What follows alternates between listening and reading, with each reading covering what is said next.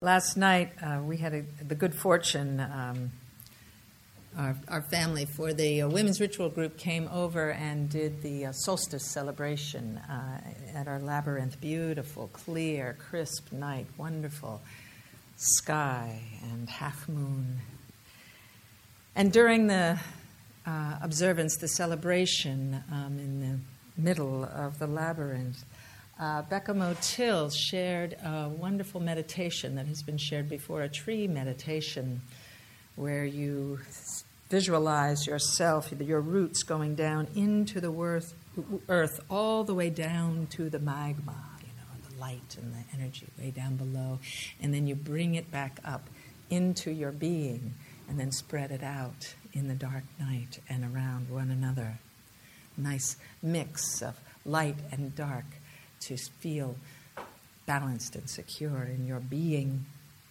And another thing that they um, shared, which was really lovely, was that the um, in Hawaii the color black is a sacred color, and uh, the, the word is po, and it is a color that is about healing, is about womb, and it's also about transformation, and that's part of what the solstice celebration is: is welcoming the light returning, but also knowing that there is uh, incubation time, a darkness time, a hibernation time that helps us to transform into what we want to be. So it was a beautiful, beautiful celebration.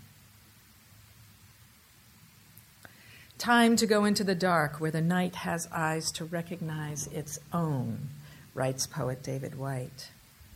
There you can be sure you are not beyond love. The dark will be your womb tonight.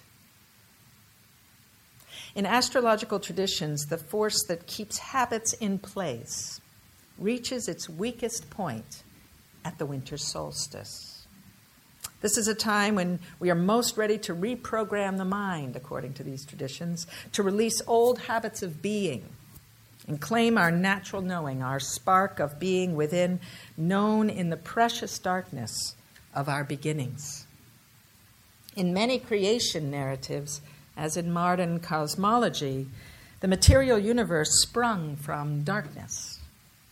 The energy that burst forth as light emerged from an unseen presence, mysterious and eternal, a presence before time and manifestation, before the pronouncement of light from the first chapter of the Tao Te Ching, written 2,500 years ago. Yet mystery and manifestations arise from the same source. This source is called darkness, darkness within darkness, the gateway to all understanding. Darkness encompasses the undefined realm of creation, the mysteries beyond grasping much like intuition in our being, that formless knowing that we bring to light, that brings illumination in our lives. Our darkness is part of what shapes our world and part of what helps us thrive. The luminous energy that keeps the stars apart. What we can see is only a tiny fraction of what exists, writes Timothy Ferris in a recent article of the National Geographic. Cosmologists, scientists who study the universe, have an idea of the birth of the universe, but they're finding with each new discovery that all the stars and all the galaxies that can be seen are only 5% of the observable universe. The invisible majority, he writes, consists of 27% dark matter and 68% dark energy. Both of them are mysteries. Dark matter is thought to be the substance that structures the universe. Dark energy is said to be the force that compels the expansion of the cosmos, but it also descri- is described as a general label for what we do not know about the large scale properties of our universe. Dark energy, okay. So we do not know how 95% of this universe works. It's in the mystery of the dark, in the domain of beginnings and becoming. Winter solstice celebrations highlight the interplay of light and dark, the nourishing darkness births illumination, the return of the sun signals life ever renewing. One aspect of being interchanges with the other, is formed by the other, comes to fullness because of the other, the light and the dark. Celebrating the dark and honoring the return of life, light, is recognizing that both make up this world, not as opposites, but as elements that intertwine and enhance the other's being. There is not just dark and light and a proverbial gray in between. There's a dynamic interaction between differing elements, creating infinite diversity of being and belonging. The classic yin and yang symbol in Taoism that we examined earlier this month helps us understand this fundamental relationship. There's a bit of light in the dark and a bit of dark in the light, and it's a dance, a vibrancy of seeming opposites. It challenges us to move beyond our binary thinking either or, black, white, good, bad, present, absent, one way or the other way. When we allow the fullness of this dynamic, the interaction, the play, we intuit a relational depth that cannot be singly defined. We understand diversity more when we let that interaction be. And that is where the mystery lies. That is where the not knowing is. And that is where eternal creativity lives. Our daughter Sarah sent a post on Facebook the other day by a contemporary performance artist group named Dark Matter. This group defines itself as a non binary trans South Asian artist collaboration. And I have in the notes the two names, they're hard to pronounce Alok Vaid Menon and Janani Balasubramanian. Dark Matter. The post challenges our binary thinking, one or the other, to just two, in terms of gender, and calls us to account about the assumptions we all make in order to find conformity, to structure, belonging, even amongst justice seekers. It pulls and pushes. The pull of belonging is so strong that we stick to the 5% of the universe we observe and find ourselves creating categories that diminish the fullness of life. We undermine our own experience of diversity of being and so create divisions that lead to discrimination, bias, oppression, fear of difference, and violence toward the stranger. This post uh, challenges those of us who identify as justice seekers. Let me read you just a little bit of it it excerpts. I'll give you some excerpts. We need to challenge the deliberate erasure of gender nonconforming people. People who visibly defy gender norms, binaries, and roles from our social movements. Often the victories of feminist, gay, and trans movements have less to do with how much they have challenged gender binarism and more to do with how they have become incorporated by it. Rather than rallying around difference, we continually find ourselves in the same trap of fighting that we are just like the very people who oppress us. This logic has a disproportionately negative impact on visibly gender nonconforming people who often may not look like the norm. Not only do we have to navigate a world that thoroughly denies our existence, we also have to carry the burden of all shame of the people around us who project their own feelings of insecurity and inadequacy on us, on the dark matter. The problem isn't just about misgendering, it's about gendering to begin with. We are fighting for a world where all people are able to self determine who they are without fear of state, communal, and interpersonal violence. Gender determination is about imagining and creating a world where people are given back the power to self narrate their own bodies, identities, and experiences. It's about remembering that there is enough room for all of us, that we do not need to invalidate one another's realities in order to realize our own. Just just wanted to give you a little taste of the deeper work of diversity that we need to go into to get out of the black white, one or the other. One of the gifts of darkness is that it takes away perceived boundaries. We literally cannot see divisions in, in darkness. This invites the intuition of freedom of being, the intuition of simplicity of belonging to life. We're seeing a lot of division these days, a lot of bluster about boundaries.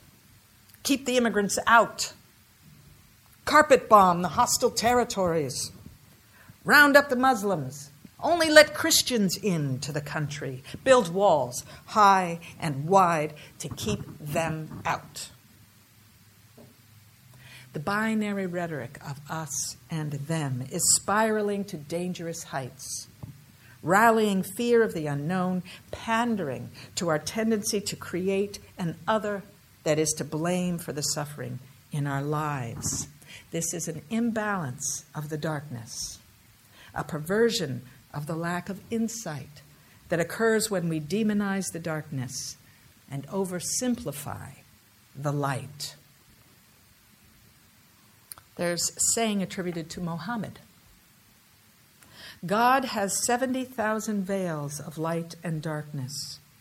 If he removed them, the brilliance of his face would burn up all that met his look.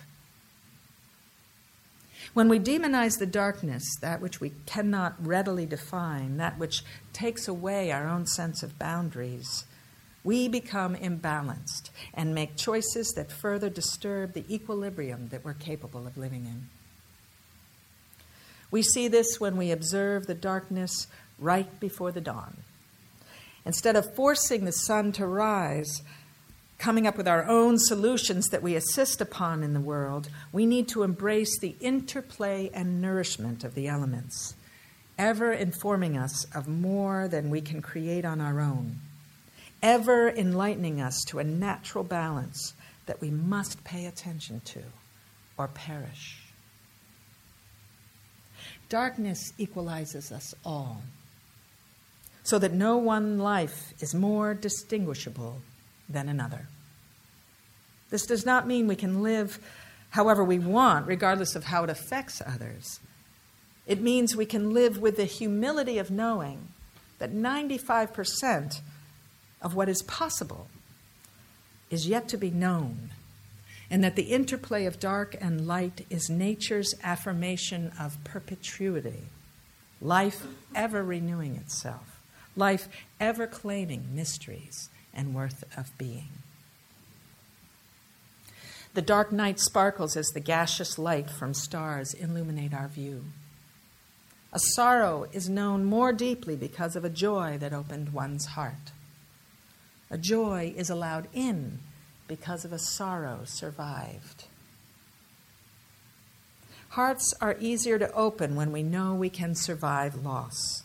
Sun is better survived if there are shadows to rest in. Darkness is better known if there are moments of illumination. It is important that we balance the dark and the light, not only by neatly not by neatly categorizing them, but by letting them flow through our lives. We learn from darkness. We birth the new from darkness. We recognize through the light. We come to life through illumination. Cherish the dark. Cherish the light. Honor the interchange. Therein lies the seeds of creation and belonging in mystery. Think for a minute about all the ways that darkness and blackness is used in our culture.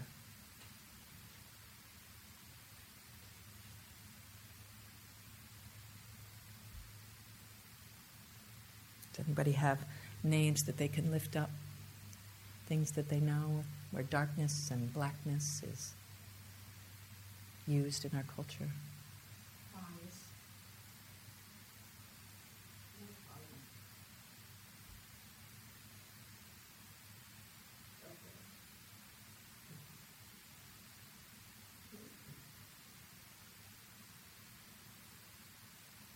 black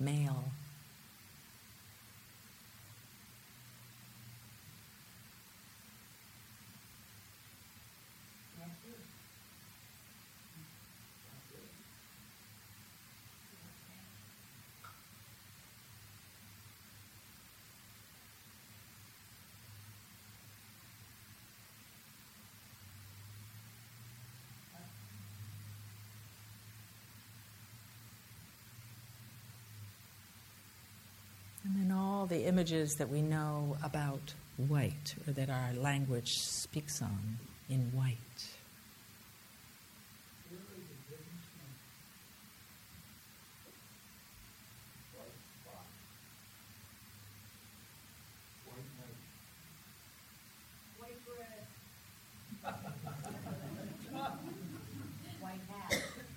White lie.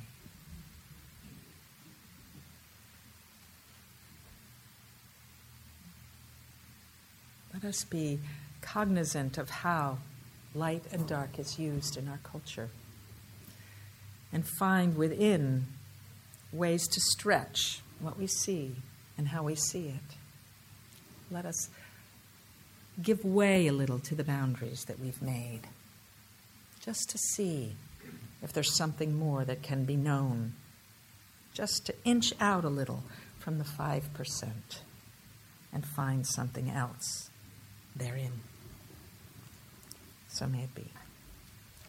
Amen.